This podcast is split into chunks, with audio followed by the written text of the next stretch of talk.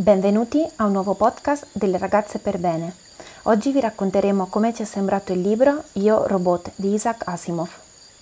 E come arriva una ragazza per bene a un libro di fantascienza, mi chiederete voi. Normalmente, come tutto, è il caso che li avvicina. Avevo il libro di Asimov che ronzava per casa, con quel rumore che solo i robot sanno fare, e dopo un corteggiamento lento e perseverante, ho deciso che dovevo dare un'opportunità a quel ronzare discreto e ho preso in mano il libro.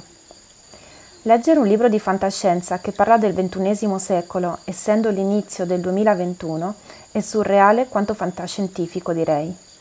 Io Robot è una collezione di scritti che Asimov ha raccolto tra il 1940 e il 1950, che immagina un futuro non troppo lontano dove i robot iniziano ad essere prodotti a livello industriale e gli ultimi racconti del libro ci parlano di fatti avvenuti intorno al 2030.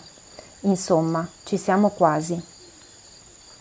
I racconti hanno come protagonisti alcuni umani e le loro interazioni con robot positronici, ossia robot che possiedono un cervello positronico.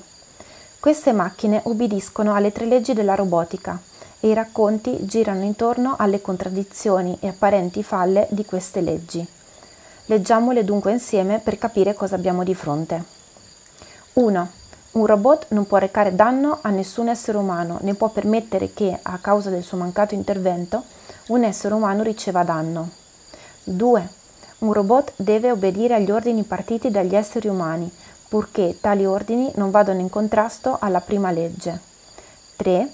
Un robot deve sempre proteggere la propria esistenza, purché la salvaguardia di essa non contrasti con la prima o con la seconda legge. Tra i protagonisti umani del libro c'è anche una psicologa, la dottoressa Susan Calvin, che sarà fondamentale per interpretare queste leggi e per capire quello che i robot hanno in mente.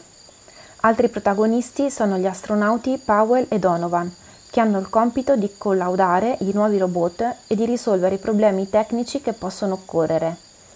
Tra i robot invece troviamo personaggi davvero diversi, tutti dettati dalle tre leggi della robotica, sopra citate, meno uno che troviamo nel racconto Il robot scomparso, dove si stavano facendo degli esperimenti per allentare un poco la prima legge, per costruire un nuovo modello di robot.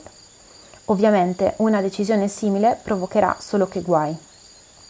I robot sono divisi in due categorie, quelli più bonaccioni e descritti quasi come degli stupidotti e quelli più avanzati che iniziano ad assumere comportamenti sospetti, che possono recare danno, seppur indirettamente, all'essere umano.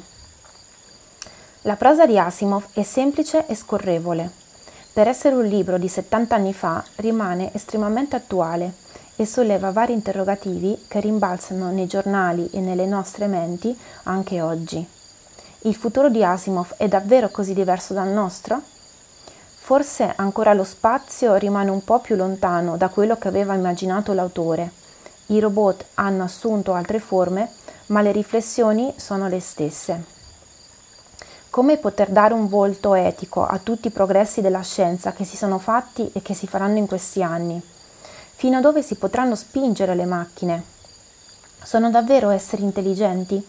Ma soprattutto, verrà un giorno dove le macchine potranno sostituire completamente l'uomo e così dominarlo? Grazie per averci ascoltato. L'appuntamento è al prossimo podcast. E ricordate, le ragazze per bene non leggono romanzi.